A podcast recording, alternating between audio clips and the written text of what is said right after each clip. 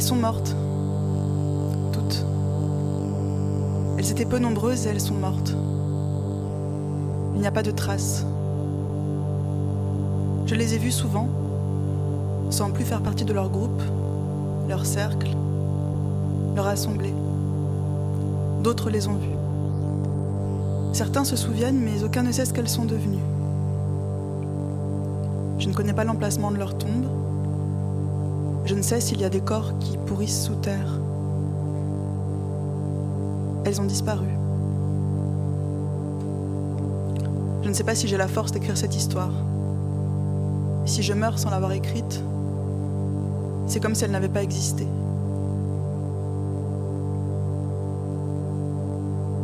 Il y avait Louve. Il y avait Maïna, Raquel et Grace, Rosa et Francesca. J'ai aimé Louve, plus que de raison, dès le début. Je l'observais. Elle était d'une beauté frappante et ne ressemblait à personne, ne ressemblait à aucune de ces femmes que l'on trouve belles. Elle était d'une beauté sanguine, calme et féroce. Penser à elle me saisit au centre du corps et une coulée de plomb m'emplit. Puis vient la nausée, puissante, quand je pense à la suite. Il me faudra du temps. Parfois, je sens que je vais mourir, je me sens mourir. Ça me prend une fois par jour au moins. Je me ressaisis parce que je sais qu'il guette. Faut faire attention. Ne pas donner de signes de faiblesse. Il m'arrive d'oublier qu'ils sont nos ennemis. Au mieux, je peux considérer qu'ils ne sont pas mes alliés. Il n'y a plus lieu de dire nous, car il n'y a plus que moi. Ça me donne le vertige de savoir cela et d'être seule à le savoir. Je les laisse penser que je suis parmi eux, quand je ne suis pas là, mais dans un repli de mon âme où elles existent encore. Je leur laisse croire que nous sommes faits pareils, quand la mémoire de ma peau compte une toute autre histoire. Il y a eu la main de Louve sur ma nuque. Il y a eu son souffle et le mien entre nos bouches ouvertes l'une à l'autre. Entre nous, l'oxygène a circulé. Y penser est une façon de lutter contre l'asphyxie. Chaque jour, je rassemble les morceaux de mon être. Chaque jour, il m'est plus difficile d'effectuer ce geste de composition. Il me semble que bientôt, je n'aurai plus la force.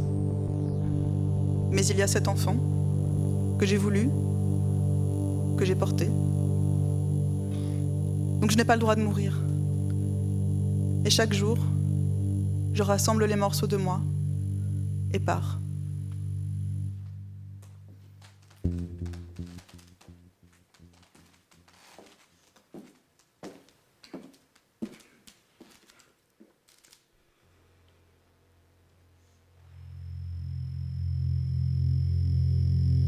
Dans l'entrée du supermarché, il y a un castor géant. Depuis l'intérieur, on peut tout observer. Je le sais parce que je suis dedans. Je fais l'animation entre les portes automatiques. Ma scène est le carrelage beige sous de grands néons blancs, les allées colorées, le bip des caisses enregistreuses en fond sonore et les annonces promotionnelles du rayon ultra frais. Je salue les clientes, me penche vers les gosses, tends la patte, me laisse prendre en photo. Un sourire de peluche toujours fixé sur ma face, mon crâne engoncé et mes cheveux aplatis dans une tête en fourrure quatre fois grosse comme la mienne. On étouffe là-dedans. Le soir, à l'inverse, je suis totalement nue au Gentleman's Club, à l'autre bout de la ville. Là, il s'agit de n'avoir aucune fourrure. Jambes glabres, sexe à découvert, et celle lisse comme une peau de bébé. Ce n'est plus ma tête que j'agite alors, mais mes hanches, mes seins. La chorégraphie diffère, la paye est plus élevée. Ce sont mes heures supplémentaires, personne n'est au courant. Ça ne se dit pas trop, ce genre de métier. Officiellement, je suis animatrice dans le divertissement. Depuis ma cachette de fourrure sous mon costume géant, la journée, j'observe les clientes qui viennent faire leurs courses. Il en passe des mères. Peu de femmes après 25 ans sont sans progéniture. Comme j'atteindrai bientôt la date limite pour ma première contribution, on me pose des questions. C'est pour quand le petit? Moi et mon Raphaël, on ne leur répond rien. Ils se contentent de me serrer l'épaule d'un air très amoureux. Moi, je me colle à lui, comme une liane à son, à son arbre. On sait parfaitement jouer les couples ordinaires, depuis longtemps qu'on s'entraîne. Dès la petite école, puis ensuite au lycée, on a conclu un pacte de non-emmerdement.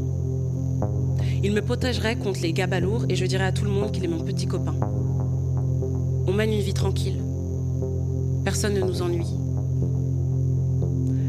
Quand même, ce qui m'inquiète, c'est l'état de ces femmes, l'air hagard qui pousse leur caddie.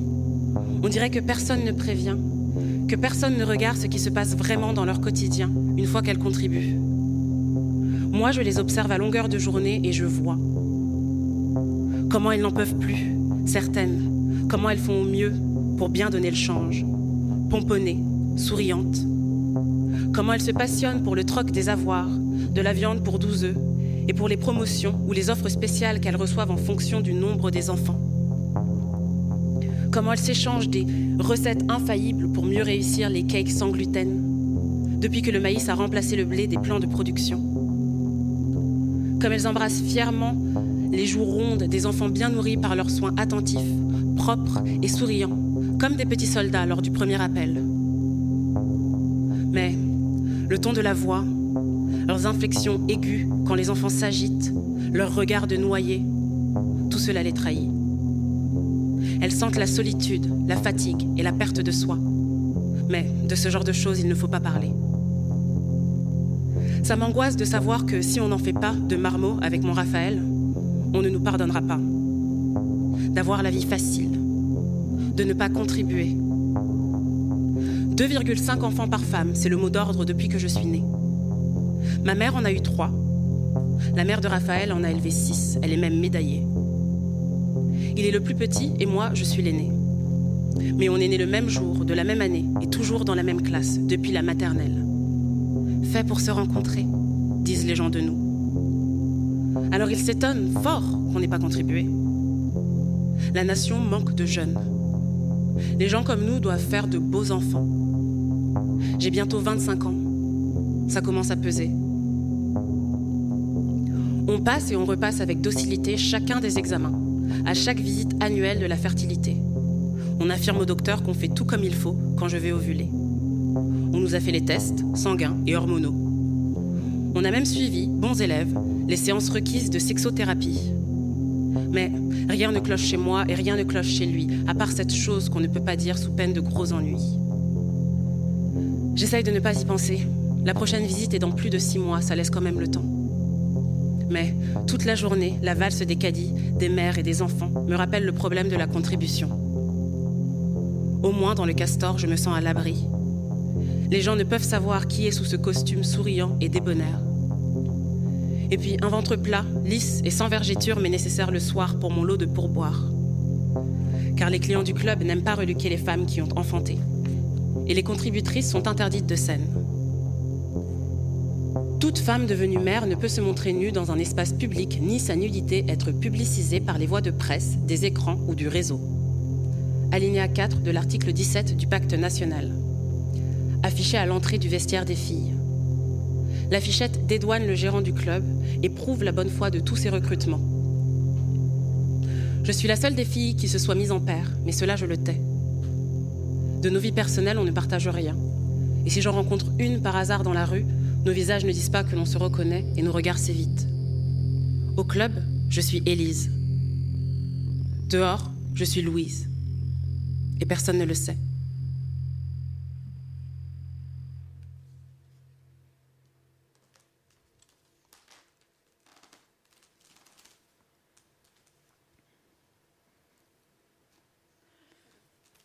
Je n'avais pas prévu qu'en mettant un enfant au monde, je scellais un pacte avec le reste de l'humanité.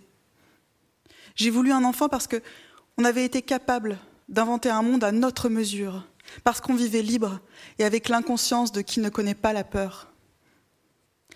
Mais porter cet enfant m'a rendu perméable. J'ai été la première à quitter les lieux. Depuis l'autre rive, j'observe le paysage qui m'est familier. Et je me remémore le travail de la pierre, si rude pendant l'hiver qui dure pourtant si peu. Et je repense à elle, entassant les rochers, les cailloux, peu à peu déplaçant la montagne. Elle se gelait les mains. Je les revois souffler entre leurs doigts raidis, le visage rouge de froid, les yeux brillants sous leur capuche en fourrure. Je sais comment traquer les bêtes et assouplir les peaux. Je connais le rythme des coups dans la roche, l'eau fraîche du ruisseau sur nos pieds en été, et la puissance des chants qu'on chantait tout ensemble. Je me rappelle par cœur chaque parole, et je ne sais s'il faut les apprendre à l'enfant. Faire d'elle l'une des nôtres, sachant qu'elles ne sont plus, qu'il n'y a plus de nous, que toutes ont disparu. Peut-être que ces chansons doivent mourir avec moi. Et je me demande si les autres déserteuses s'en souviennent aussi. Je ne les ai plus vues.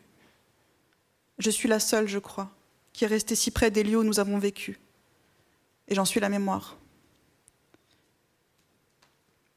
J'ai franchi l'eau de nuit, mon enfant sur le dos, pour ne pas être vue et ne pas regretter. Mais je n'ai pu aller plus loin, de ce côté de la rive, juste en face des terres où j'ai vécu dix ans. J'observe l'enfant, qui a six ans et je m'étonne qu'il soit si facile d'être heureuse. Il suffit de vivre dans l'ignorance de qui a vécu là avant nous, de ce qui existait et n'est plus. L'enfant ne sait pas qui je suis. Chaque jour au réveil, je reconstruis l'intérieur de moi qui s'écroule comme ces tas de rochers extraits de la montagne et qui roulent dans le fleuve. L'enfant ne sait pas qu'il n'y a pas si longtemps, j'ai respiré le souffle de la dernière de celles qui ont creusé cette montagne et bâti leur demeure à flanc de rochers elles y travaillaient dur, forte et inlassable. Dans ma maison de l'autre côté du fleuve, je suis à l'abri. On y trouve du confort, et même si j'y vis seule avec l'enfant, nous ne manquons de rien. Mais les jours de temps clair, je guette, malgré moi, le souvenir de Louve. Elle sortait en forêt toujours seule le matin, juste avant le soleil, la première. Il me semble encore voir sa longue silhouette, épaule droite, menton fier. Je me rappelle ses yeux noirs et ses sourcils arqués qui lui donnaient cet air si particulier, attentif, concentré. Je ne peux m'empêcher de la veiller ainsi, au bord de ma mémoire.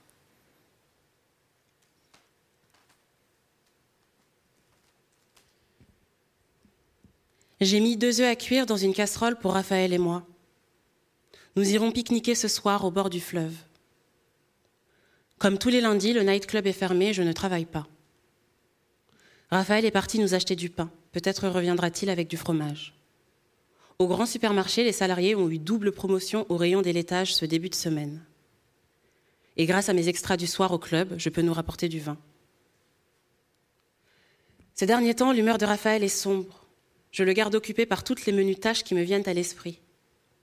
La camaraderie, la tendresse qui nous lie agissent comme autrefois, mais je sens qu'il s'échappe au fil de ses pensées de plus en plus souvent. Ce matin au réveil, quand j'ai tourné ma tête vers lui sur l'oreiller, au lieu de contempler son profil endormi comme j'en ai l'habitude, j'ai vu ses yeux ouverts fixés vers le plafond. Sentant mon mouvement, il a dit d'une voix vide que je ne lui connais pas. C'est tout ce qu'il y a, tu crois? Je sais ce qu'il veut dire. Chaque jour s'ensuit et les rituels tacites de notre quotidien. Que peut-on faire de plus? Je lui ai répondu. Il a mis sur ses lèvres son sourire courageux, son sourire d'archange, et s'est levé pour faire le café du matin. Allongé et sans sucre pour moi, un fond de tasse sucré pour lui. En sortant de la douche, je l'ai trouvé debout, raide, et comme ahuri devant la cafetière d'où coulait goutte à goutte le liquide foncé dans sa carafe en verre. J'ai vu tomber des larmes sur la surface plane du meuble plastifié. Je l'ai pris dans mes bras, doucement enlacé. J'ai dit sans réfléchir. On pourrait s'en aller? Pour la première fois depuis qu'on se connaît, il n'a pas réagi en secouant la tête, ne m'a pas récité les prénoms de sa mère, de ses frères, ses neveux, ni invoqué pour la centième fois le fait que ceux qui partent d'ici ne reviennent jamais, qu'on ne sait pas ce qu'ils deviennent ni comment les trouver. Le réseau de données qui nous relie aux autres s'arrête aux frontières de notre territoire, et l'on peut s'en aller mais pas y revenir, ni poster du courrier pour prendre des nouvelles des siens restés ici. Il sait cela par cœur, car son père est parti lorsqu'il était enfant en quête d'autre chose, pour fuir la folie qui doucement gangrène tous ceux pour qui, année après année, l'air d'ici devient irrespirable. Pour fuir le service d'un an aux frontières sud que doivent effectuer les hommes passés 30 ans, quand ils ont assuré le renouvellement des jeunes générations et ne sont pas responsables dans l'administration. 25% d'entre eux ne reviennent jamais de leur affectation. C'est le chiffre officiel de la contribution au maintien des frontières pour la sécurité de la population. Mon père y est resté, je l'ai connue six ans. Ma mère est honorée d'une médaille en croix, comme les autres veuves. Elle a, comme il se doit, l'allocation d'avoir et double débit d'eau au compteur de chez elle. Les hommes qui, à 30 ans, ne sont toujours pas pères partent aussi en service, mais doivent ensuite rester en poste à la lisière des territoires en guerre pour garder les frontières pendant trois ans de plus. À défaut, on les prive des avoirs logements. Et les attendent alors les caves des quartiers pauvres aux marges de la ville, dans des immeubles qui régulièrement s'écroulent en faisant des victimes, la queue au réservoir des fontaines publiques, les tâches difficiles et mal rétribuées pour pouvoir se fournir juste de quoi manger, les trafics illicites pour trouver des denrées qui restent nécessaires, la crainte de la police, l'absence de climatisation durant les grandes chaleurs, pas de chauffage l'hiver, la puanteur des corps qui ne peuvent se laver, la honte de la famille, des proches, des connaissances à qui on interdit de les héberger. La police les contrôle, fait des descentes surprises. Certains préfèrent partir, une bonne fois pour toutes, et chercher leurs semblables par-delà la frontière. Ils vont bien quelque part, la limite franchie. Chaque nouvel été amène la mélancolie propre à l'histoire familiale qui marque Raphaël. Le père qui s'en va seul, un jour de grande chaleur, sa mère qui reste ici avec les enfants, la lettre qu'il a lue un jour avec ses frères, après l'avoir volée dans le meuble de chevet de sa mère délaissée. Plutôt que de sauter dans le fleuve, plutôt que de devenir fou, plutôt que de servir vêtu d'un uniforme, je préfère partir. C'est le seul acte lâche de ma vie avec toi, Catherine. Pardonne-moi, s'il te plaît. Moi, je ne pourrais pas. La mère est restée droite, couvant ses six garçons et les élevant seuls. Malgré la honte qui pèse toujours sur les familles après un tel départ, elle garde sa fierté. Femme deux fois médaillée pour sa contribution, respectée des voisins, elle n'a aspiré qu'à transmettre à ses fils le sens de la droiture, le respect de la vie, le goût des menues choses qui font le quotidien et auxquelles elle s'applique encore, malgré son dos qui ploie et sa vue qui faiblit. C'est elle qui a emmené chaque lundi Raphaël et ses frères, lorsqu'ils étaient enfants, pique-niquer devant l'île au castor, près du pont, d'où s'en vont ceux qui quittent le pays. Partir est chose facile. Il suffit de donner au garde là sa carte d'identité et tout bien qu'on possède. On ne peut emmener qu'un sac de nourriture et un de vêtements. Une fois qu'on a franchi le poste, après le pont, on ne revient plus. Les familles ne viennent pas dire au revoir à ceux qui veulent s'en aller. Les moins de 30 ans ne peuvent quitter les lieux, de même que les femmes. On part donc sans enfants, sans compagne, sans amis de sexe féminin. Celles dont le fils s'en va ou le frère, le mari, le père ou bien l'ami ont rarement la force de venir jusqu'au pont. Peu d'entre eux les préviennent. La plupart laissent un mot de regret ou d'excuse, rarement d'explication. C'est tellement évident et pourtant indicible. Ils ne peuvent respirer. Et puisqu'ils peuvent partir, mais qu'elles ne peuvent pas, ils font quand même ce choix. Comment le justifier? Le père de Raphaël est parti un lundi.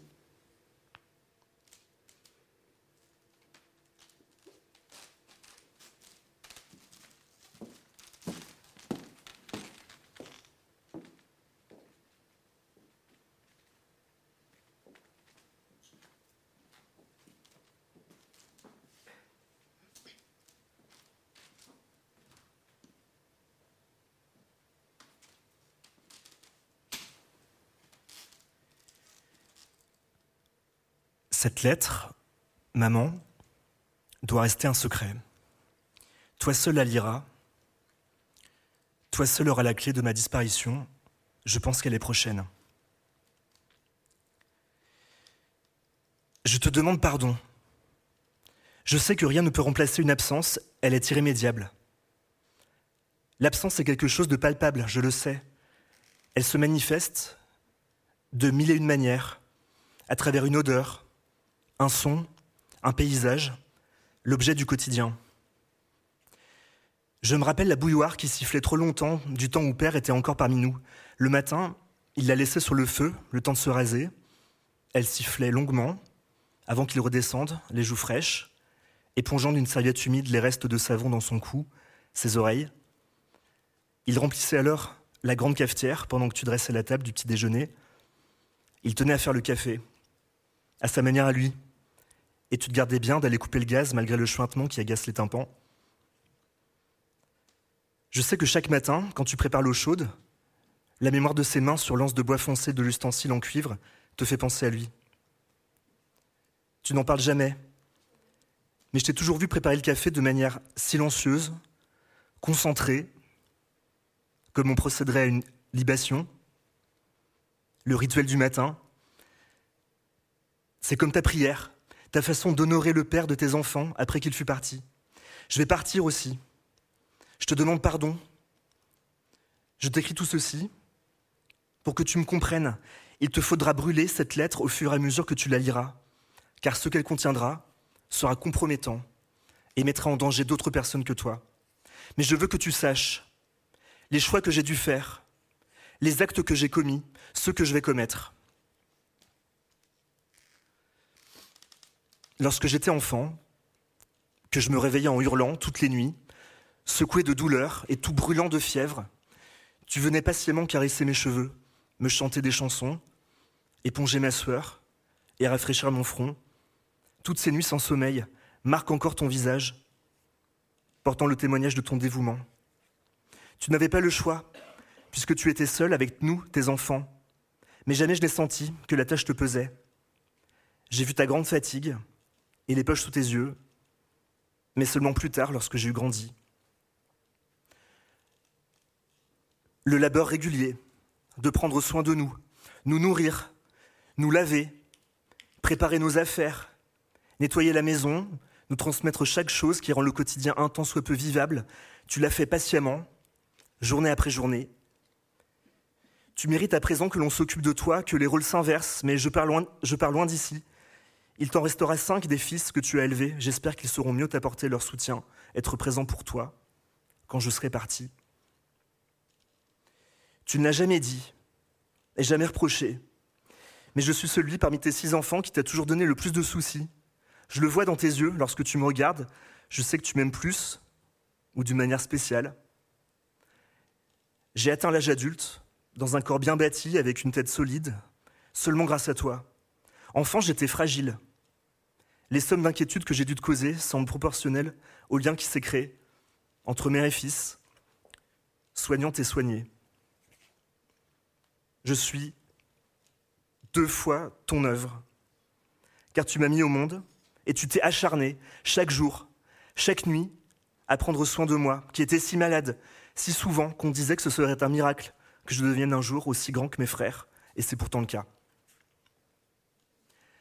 Cette force intérieure que tu as su transmettre à chacun des enfants que tu as élevés, je l'ai mise au service d'une cause plus grande que celle de la famille, plus grande que les liens qui m'unissent à Louise depuis la maternelle, plus grande que la, que la dette qui me liera à toi jusqu'à mon dernier souffle. Je vais trouver les mots, peu à peu, lentement. La lettre sera longue. T'écrire comme je le fais est une manière, je crois, de retarder l'instant, de te dire au revoir, de tenir à distance la culpabilité qui sera, je le sais, le plus fort sentiment que j'éprouverai bientôt, chaque fois que je penserai à la femme qui m'a fait. Élever des enfants est sans doute la tâche la plus difficile qu'on puisse imaginer, et celle qui demande le plus d'humilité. Je ne sais pas si pour toi tu souhaitais autre chose. Je sais que d'autres femmes, dont Louise, ne peuvent se résoudre à une vie tout entière dévouée au service, aux soins et à l'oubli de soi, et qu'on les y oblige. Comme on nous oblige, nous, les pères, les maris, à partir chaque jour fournir notre énergie, notre force de travail, au nom du grand pacte national décidé par d'autres et imposé à tous. La plupart ne pensent pas le remettre en cause, ou s'ils le font, ils savent les risques qu'ils encourent. Et le système en place leur profite largement s'ils ont la chance de n'être pas nés pauvres et d'être mis en paire avec une contributrice qui accepte sa tâche sans poser de questions. Je ne dis pas, maman, que ta vie n'était pas digne d'être vécue. Je dis qu'il y a sans doute d'autres manières de vivre qu'on n'imagine même pas. Ça, je l'ai su très tôt. Je l'ai su parce que je ne suis pas comme les autres. Je ne sais pas pourquoi je suis si mal à l'aise, à la place qui m'échoue malgré moi, parmi eux. Peut-être d'avoir été si fragile, enfant, peut-être d'avoir su ce que c'est l'impuissance, la dépendance totale, ne m'a pas habitué à être un dominant. Il me reste des années passées au lit, malade, l'immense gratitude d'avoir été soigné, d'avoir été aimé, d'avoir repris des forces grâce à tes soins constants.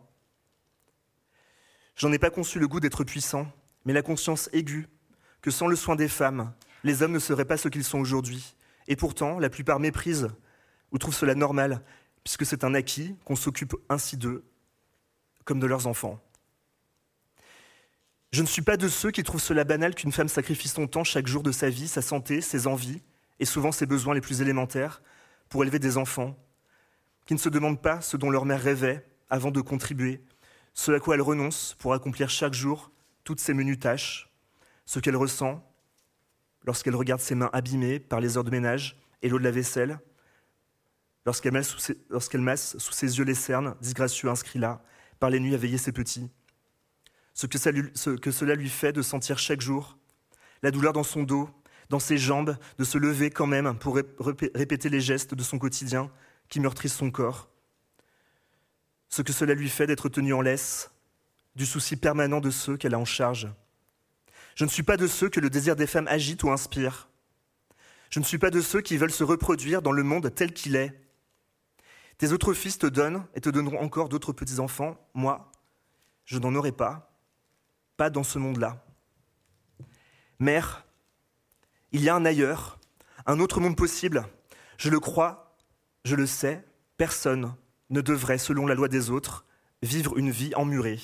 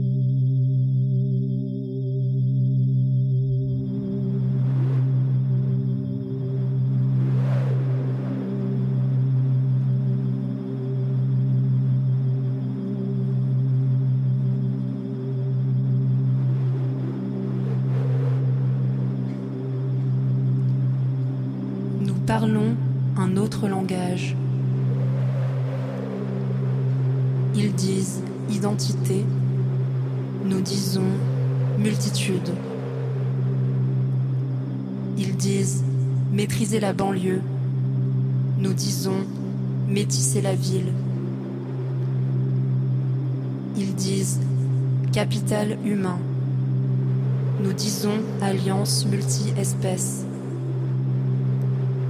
Ils disent pouvoir. Nous disons puissance. Ils disent intégration. Nous disons code ouvert.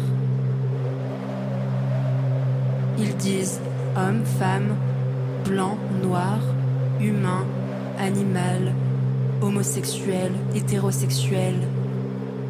Nous disons tu sais bien que ton appareil de production de vérité ne marche plus.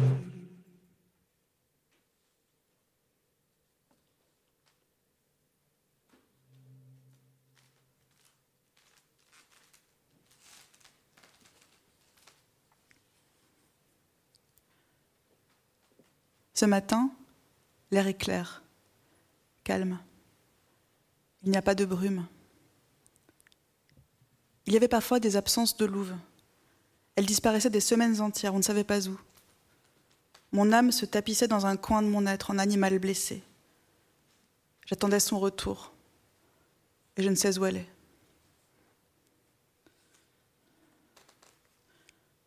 La douleur, quand elle dure à ce point, a quelque chose de pur. C'est comme une mélodie. Le goût de l'alcool qui brûle dans ma gorge me dit que oui, ceci est la réalité. Elles étaient toutes brisées et pourtant incassables. Elles n'avaient pas besoin de rassembler chaque jour les morceaux de leur être, comme je le fais ici. Elles existaient ensemble, comme un tout solidaire, un orchestre puissant, les organes noués, en ordre aléatoire, un grand corps frémissant. Et j'étais l'une d'entre elles. Être un soi cohérent et autosuffisant n'est pas chose essentielle quand on sait faire partie d'une communauté d'êtres. J'avais trouvé en elles la force nécessaire, dans la grande âpreté du quotidien vécu sous le sol, dans la pierre, nos peaux cuites de soleil, sous le vent, dans le fleuve, connaissaient la douceur du contact des autres. On aimait simplement. On n'avait pas besoin de se sentir unique. Chacune d'entre nous, même la plus mutilée, trouvait parmi ses sœurs de quoi combler ses brèches et l'on pouvait hurler, se taire, ne rien dire, chanter ensemble ou danser sans fatigue jusqu'à l'aube. Les arbres alentour chargeaient l'air d'une fraîcheur qui vivifiait nos âmes. Les arbres ne sont plus. Ils ont été liés en des fagots immenses puis charriés par les eaux pour construire un port des bateaux si amarres. J'ai vu les planches poncées, fendues de coups de hache, percées de clous, martelées par les bottes de ceux qui vivent ici. Et je me demande si le bois a une mémoire. Le souvenir de nos bras frôlant les troncs la nuit quand on se rassemblait pour brûler des brindilles, élevant un grand feu. On encerclait de pierres le foyer, s'asseyait tout autour et chacune d'entre nous racontait son histoire. J'en ai tant écouté. Nous fûmes presque une centaine à vivre sur cette rive au fil des années. Toutes ne sont pas restées, on les dit déserteuses. Je les cherche des yeux dans les rues, les cafés, les fils du supermarché. Une silhouette, parfois, accroche mon regard. Je guette dans la gestuelle, la voix ou l'attitude celle d'une ancienne sœur. Mais ici, on évite, par une règle tacite, de regarder de près à qui on a affaire. Chacun individu se suffit à soi-même. Il n'est pas question de lier une âme à l'autre, mais de trouver en soi la seule raison d'être. Je n'ai plus jamais su ce qu'est la complétude depuis qu'elles sont parties.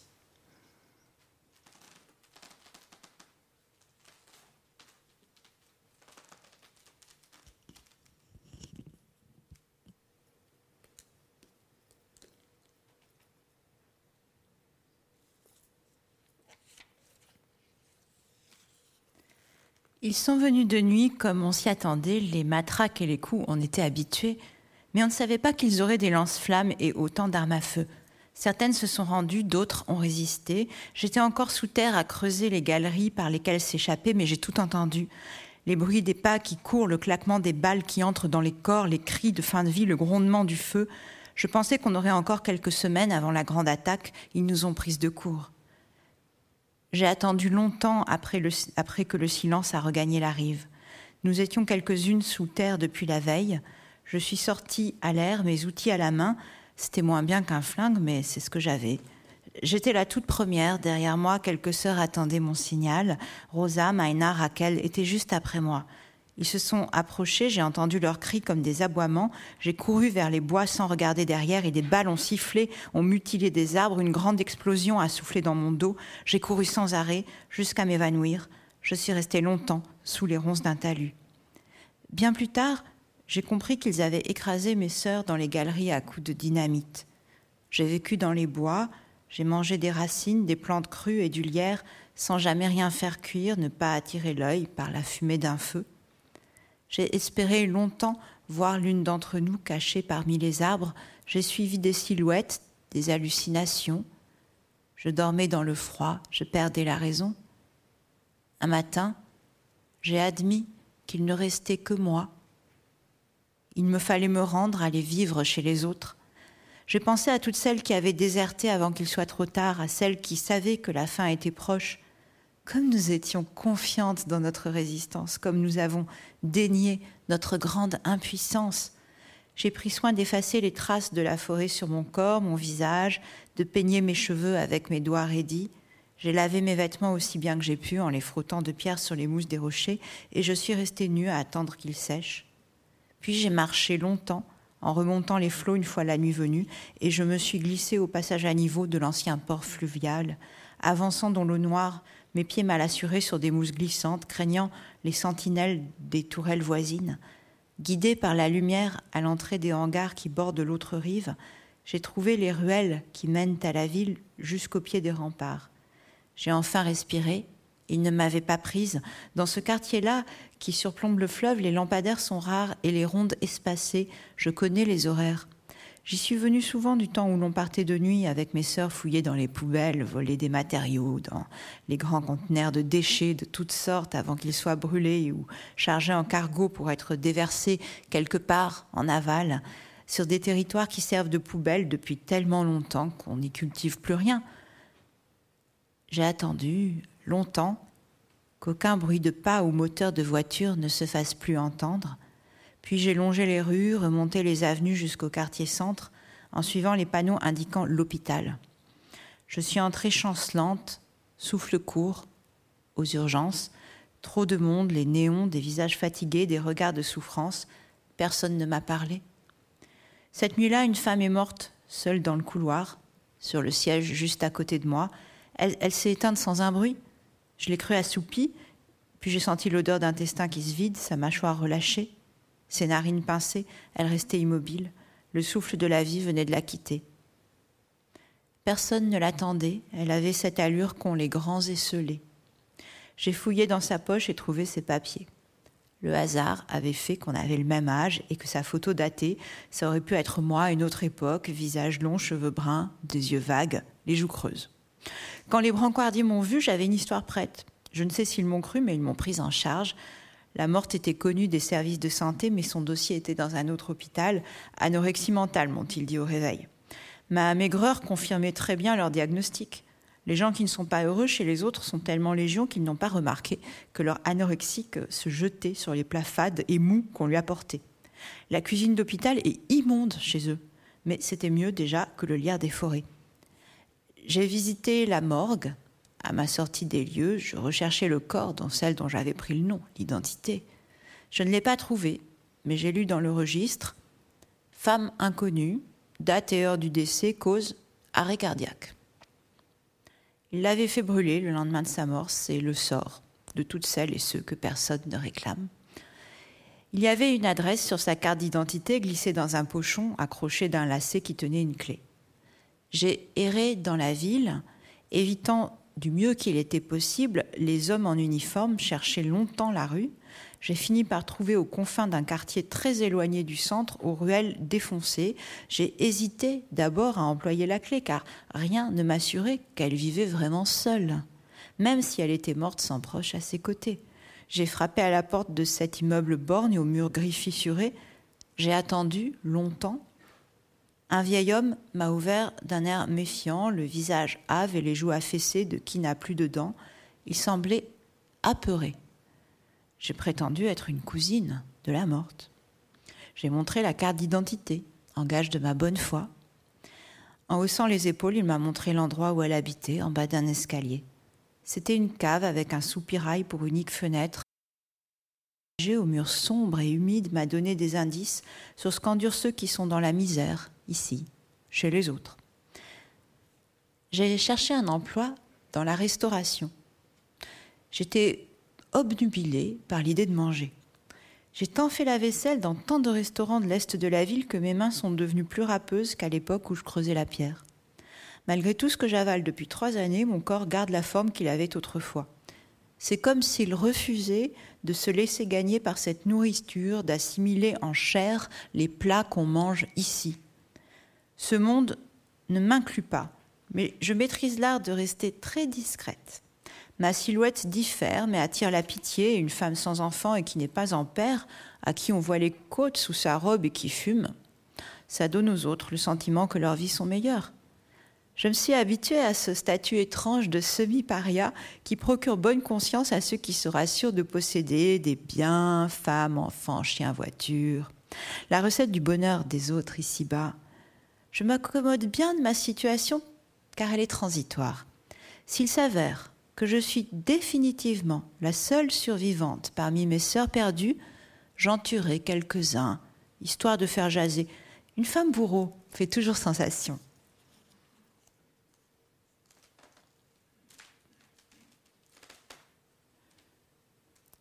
Je vis derrière mes yeux.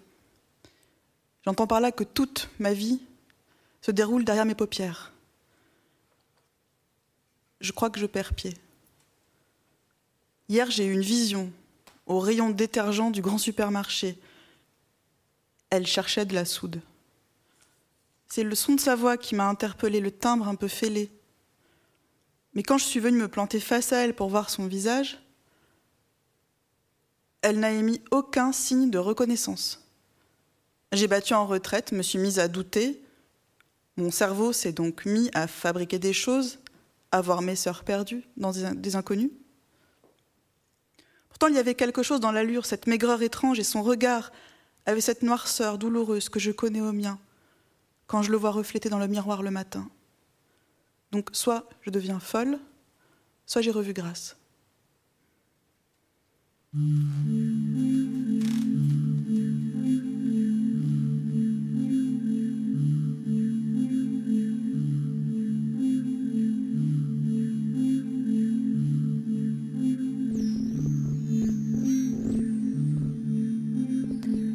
Y avait chez nous des odeurs irréelles dont j'ai compris plus tard qu'elles n'existaient que là.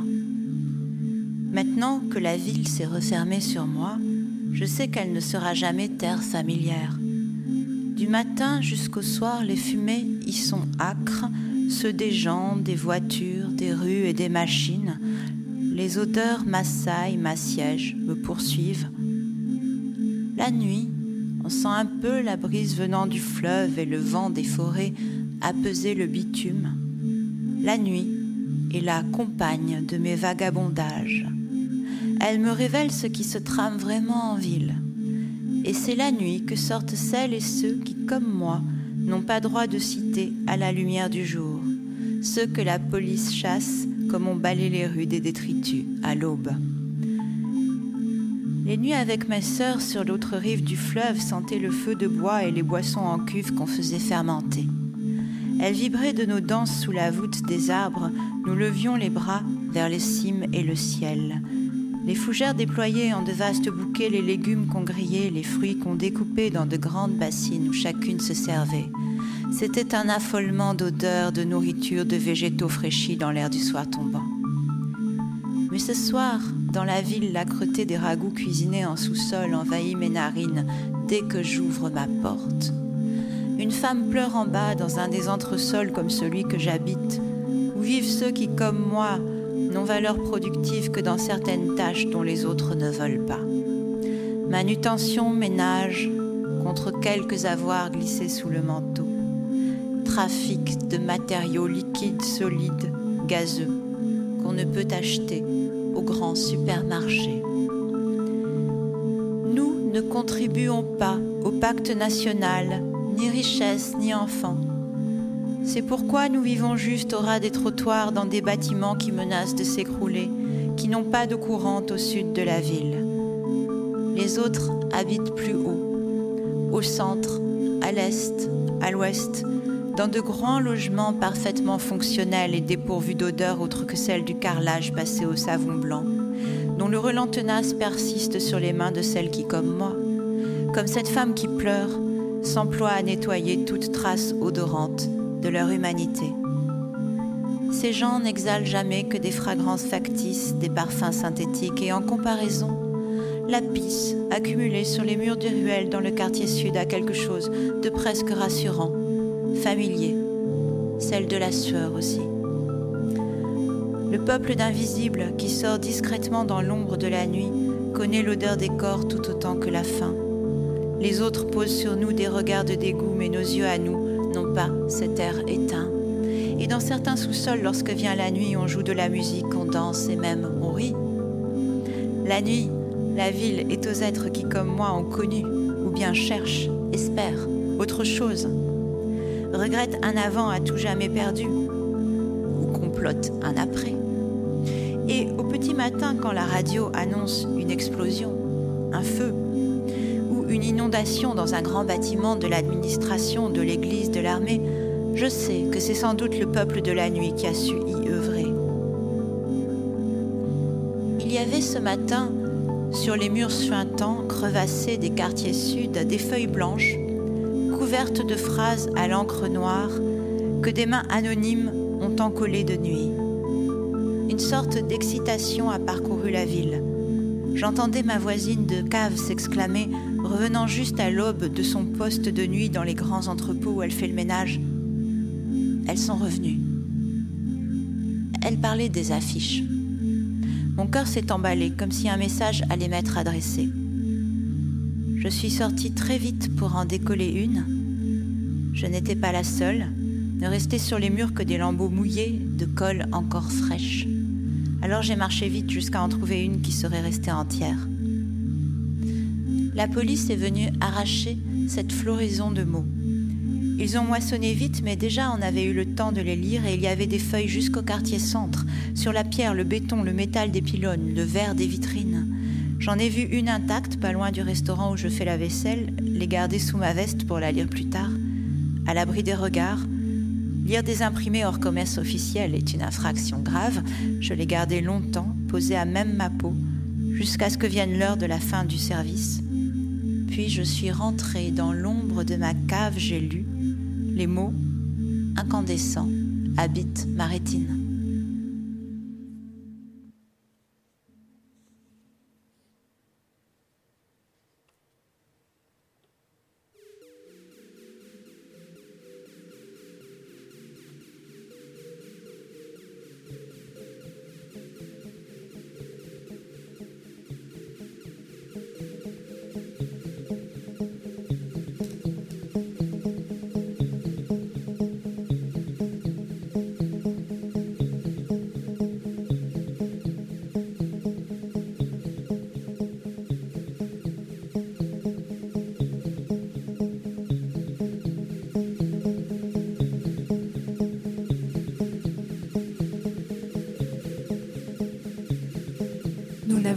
Besoin d'idéologie, parce que nous ne sommes pas un peuple. Nous ne voulons pas produire. Nous sommes le réseau vivant décentralisé.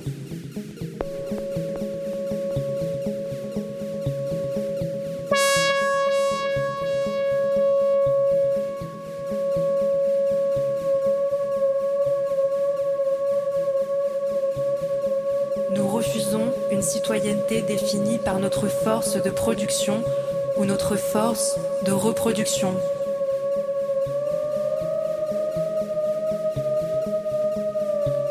Nous voulons une citoyenneté totale définie par le partage des techniques, des fluides, des semences, de l'eau, des savoirs.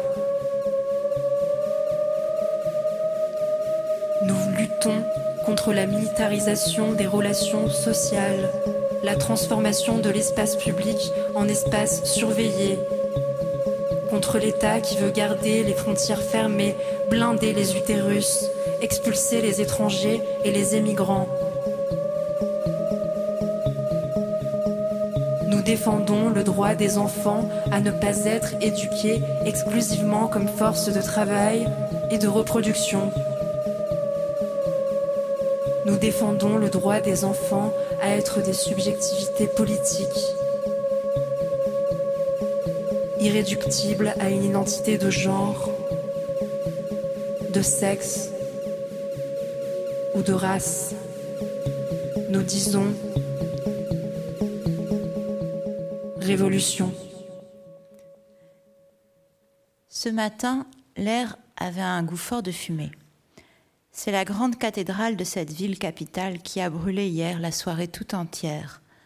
Le peuple de la nuit l'a regardé flamber, noircir et s'écrouler, un morceau après l'autre, jusqu'à ce qu'elle ne soit plus qu'une immense carcasse entièrement calcinée quand l'aube s'est levée. au frémissement long qui s'emparait des corps d'ordinaire si discrets, je me suis sentie gagnée par une vibration très communicative, une forme d'excitation, de joie très primitive. C'est là que j'ai compris. Nous que personne ne voit, qui gardions le silence dans la lueur des flammes qui léchaient le parvis, nous étions une armée. C'est l'une ou l'un d'entre nous, sans doute, qui a lancé le feu, une personne qui veut envoyer un signal. Peut-être y en a-t-il plusieurs. Toute l'agitation causée par cette urgence d'éteindre l'incendie avant qu'il se propage a fait que la police, pour une fois, oubliait de nous mener la chasse. Nous, ombres immobiles face au brasier géant, grandissions en nombre jusqu'à former une foule. Les autres vivent en haut et ne sortent jamais une fois la nuit tombée, ou seulement en voiture. Certains hommes, je le sais, se déplacent la nuit. Je les vois à travers les fenêtres teintées, tout près des quartiers sud, où des femmes se dénudent pour s'équiper, pour voir de la chair prohibée. J'ai vu des femmes dehors hier sur le parvis, toutes dissimulées sous des vêtements informes, comme je le fais aussi peu d'enfants. Les gens comme nous ne doivent se reproduire et leurs mères les cachent, car les enfants du peuple de la nuit, pour leur bien, nous dit-on, sont envoyés très jeunes dans les familles des autres, celles qui vivent en hauteur au centre de la ville. J'ai pu apercevoir quelques silhouettes menues cachées sous les manteaux de silhouettes plus grandes, aux cheveux recouverts d'un foulard noué serré. Ici, parmi les autres, les femmes doivent aller à visage découvert et il n'est pas permis de cacher ses cheveux. Celle qui vit à côté de mon demi-sous-sol m'a expliqué comment cela a commencé. D'abord, furent interdits les foulards à l'école, puis dans les édifices de l'administration, crèches, mairies, hôpitaux. Elle était infirmière, a dû quitter son poste, évitant déclasser depuis en entresol. Son mari est de ceux qui ont franchi le fleuve et qu'on n'a pas revu. Maintenant, elle fait partie du peuple de la nuit, comme tous ses semblables, qui doivent éviter les espaces publics. On leur crache dessus, on contrôle leurs papiers, et quand elles font la queue dans les grands magasins, on ne les sert jamais. Elles attendent des heures. C'est moi qui fais les courses à présent pour nous deux, quand le marché de nuit qu'on tient en contrebande dans notre banlieue manque de certaines denrées. Elle ne sort presque plus. Mais quand l'odeur du feu s'est propagée partout et que je suis sortie, elle aussi est venue.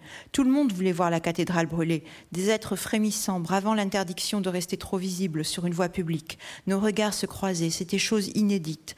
D'ordinaire, on se glisse comme des passe-murailles, saluant brièvement, soldant en quelques mots un échange de vêtements, d'objets ou nourriture, avant de nous hâter vers nos entresols. Mais hier, nous levions le visage pour nous voir, nous saluer mutuellement. Des visages hâves de gens qui ne mangent pas assez, des visages là, creusés, dans la lueur des flammes et dans tous ces visages des yeux bien allumés de revanche et d'espoir. Au moment de descendre, j'ai aperçu une ombre elle aussi accrochée en haut d'un réverbère, quelques mètres plus loin. C'était un homme, jeune. Il n'avait pas l'allure, la posture fuyante du peuple de la nuit. Ses épaules étaient fières, sa face large et belle. Ses, yeux clairs luisaient d'une joie incandescente. Nous nous sommes regardés sans mot dire un instant. Des sifflets de police ont alors vrillé l'air tout empli de fumée, des chiens ont aboyé. L'homme s'est laissé glisser au sol et a couru, car les policiers arrivaient de plus en plus nombreux et encerclaient la place. Le peuple de la nuit s'est dispersé sans bruit. Je me suis éloignée en observant toujours l'homme du réverbère, mais il a disparu à l'angle d'une rue et le jour s'est levé. Le soleil éclairé d'une lumière indécente, la ville noire de suie.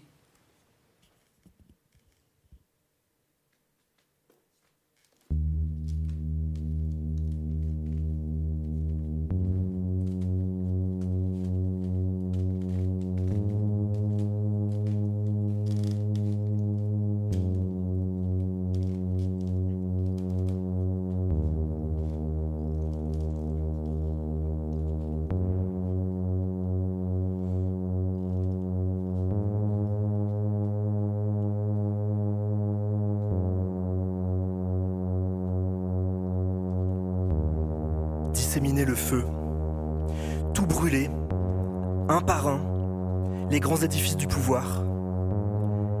Réduire en cendres grises et carcasses calcinées les symboles immuables qui structurent les vies, ordonnent l'obéissance, inspirent à tous la crainte ou la dévotion, trace en voie rectiligne les vies et les pensées de chacun parmi nous.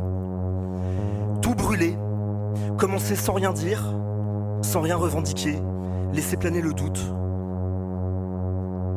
criminel l'incendie L'idée m'est venue tôt, j'étais encore enfant. Je regardais brûler dans le fond du jardin les grands tas de feuilles mortes qu'on ramassait l'automne. Père attendait qu'elles sèchent, guettait les jours sans pluie. Il y avait dans ses yeux cette lueur satisfaite quand s'élevait le feu. Moi, je le regardais, recueilli, en silence. C'était sa messe à lui. Mère, as-tu remarqué qu'il chantait toujours faux et plus fort que les autres au service du dimanche? Sa manière à lui de contester le culte, faire dérailler le rythme, risible, la prière quand elle est chantée faux. Il savait chanter juste, tu le sais aussi bien que moi. Quand il nous emmenait manger au bord du fleuve, le pique-nique du lundi et qu'il chantait pour nous, sa voix était de miel, la mélodie précise. S'il voyait aujourd'hui s'élever dans la nuit les flammes et la fumée de la grande cathédrale, on le verrait sourire, de ce sourire discret que marquait la fossette au bas de son menton, et ses yeux noirs riraient. Car tout ça est une blague.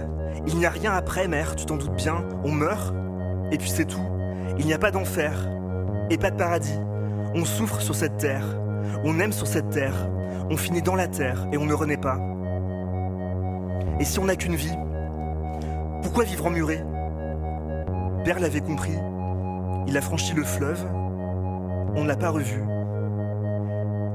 C'est la peur qui nous garde tous enfermés ici. C'est pire ailleurs, on nous dit. Ici, on a de l'eau, elle n'est pas souillée. La forêt n'est pas loin. On replante des arbres. Notre système fonctionne d'après ce qu'on nous dit. On sait qu'ailleurs, au sud, les gens meurent de soif, qu'au nord, la mer avale les terres et les villages chaque jour un peu plus. On est pas mal ici. Il faut se protéger, prier pour le salut de celles et ceux qui meurent dans d'autres territoires, qui n'ont pas notre chance. Respectez bien les règles de la communauté. Comme tu m'as inculqué cela avec ferveur, avec amour, maman. Je n'y ai jamais cru. À cause des yeux de père, de son regard fuyant, lui-même n'y croyait pas. Pendant longtemps, tu as été celle qui savait en faire assez pour deux, la propagande maison, celle qui rend les enfants aptes au grand vivre ensemble, celle qui nous prépare à tolérer au mieux tout ce qui nous attend, passer le seuil du corps qui nous a mis au monde. Si tu n'y croyais pas, tu n'aurais pu transmettre cette disposition à la résignation. D'autres disent résilience. Tu nous as élevés du mieux que tu as pu.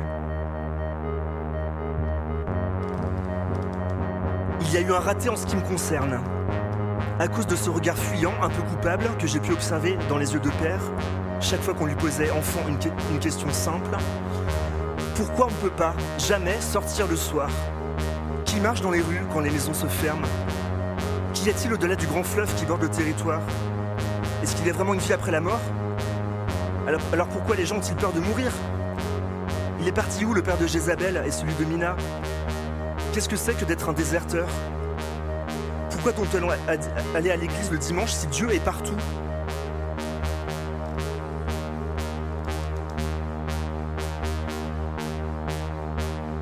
Louise m'a donné un livre.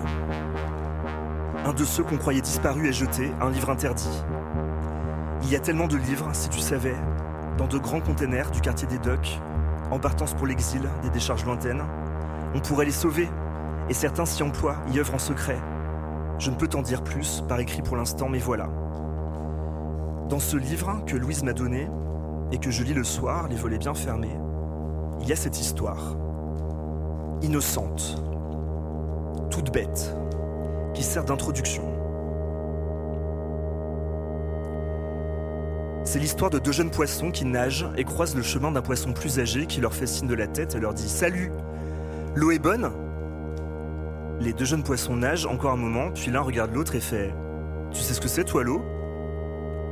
C'est amusant d'abord, j'en ai presque souri. Ça me rappelle ces fables que tu nous racontais quand on était petit. Il y avait toujours une morale à transmettre, qu'on absorbait, bercé par ta voix rassurante.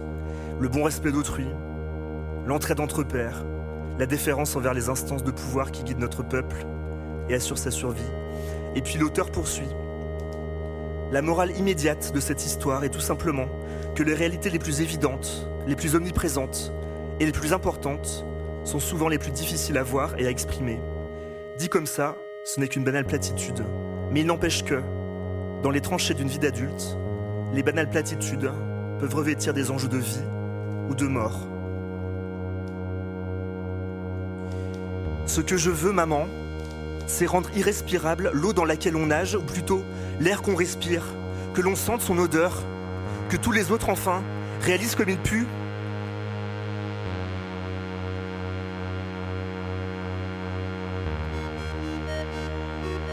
Sais-tu, maman, que l'homme, quand il crame à l'odeur du cochon, notre chair a sans doute quasiment le même goût?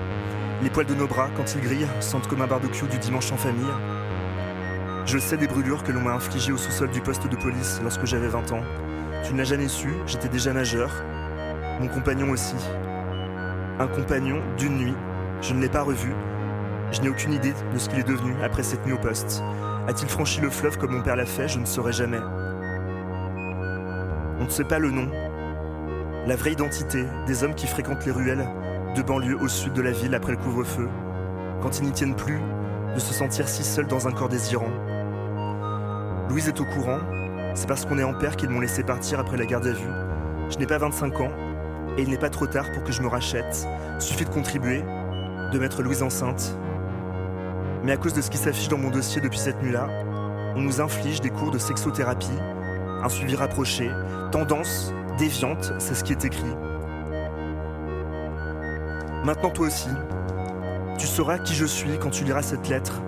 Mon torse et mes épaules sont marqués pour toujours des marques d'infamie qu'on inflige à tous ceux dont les désirs vont contre notre devoir ultime, produire et reproduire. C'est Louise qui m'a soigné, a pensé mes brûlures, on n'en parle jamais. Moins elle en saura long sur ce que mes semblables subissent dans les prisons, mieux cela vaut pour elle. Elle m'enduisait le soir de pommade et d'une main légère bandait mes bras, mon torse, mes épaules, mon dos. La chair reste sensible quand on l'a brûlée vive. Longtemps les plaies suppurent, et la peau qui se forme, des semaines plus tard, est fragile, friable, un souffle d'air l'enflamme, comme ferait un brasier. Un brasier immense. À haute température, la pierre se fragmente, le verre fond, les métaux fusionnent dans une fumée si âcre qu'on ne respire plus. Quand tu verras un feu, pense à moi. Chaque fois. Même si je ne suis plus là.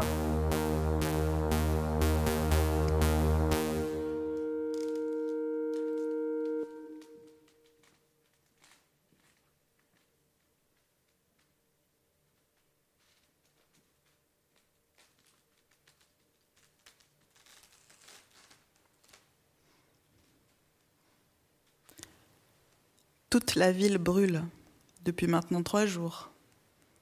C'est le centre qui s'est embrasé en premier, tous les grands bâtiments de l'administration.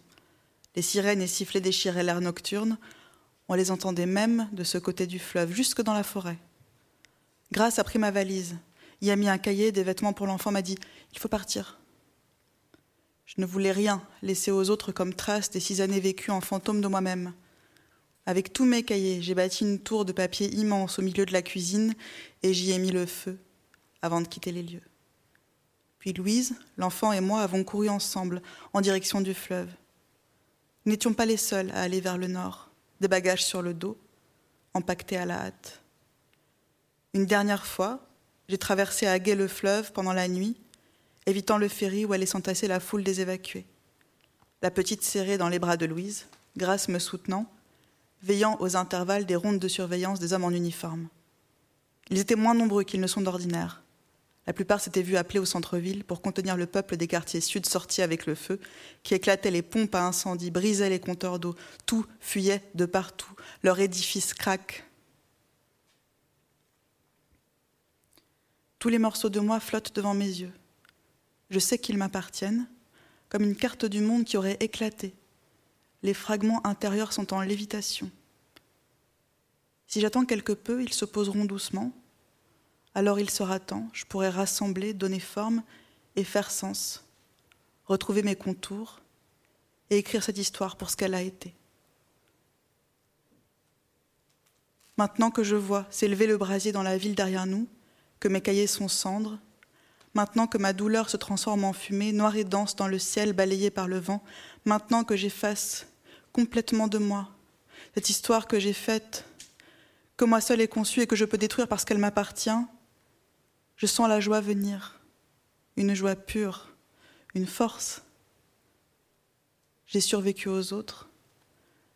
J'ai près de moi les sœurs, j'ai près de moi l'enfant, et nous sommes en vie.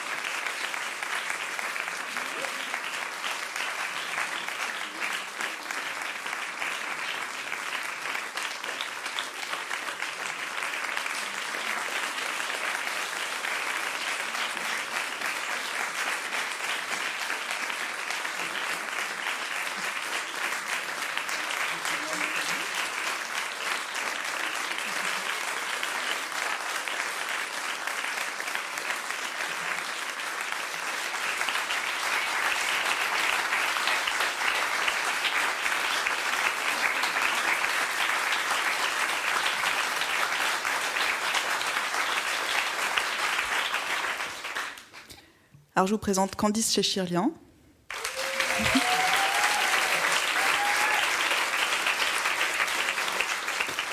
Bébé Melkor Cadior.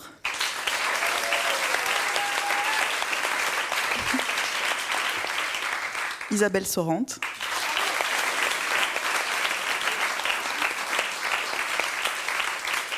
Et Marguerin Lelouvier.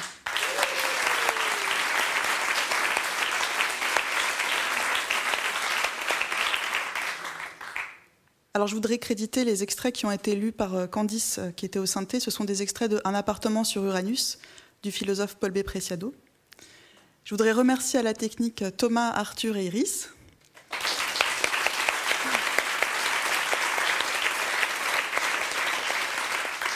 Je voudrais remercier très chaleureusement Olivier Chaudançon, directeur de la Maison de la Poésie, qui nous a programmé.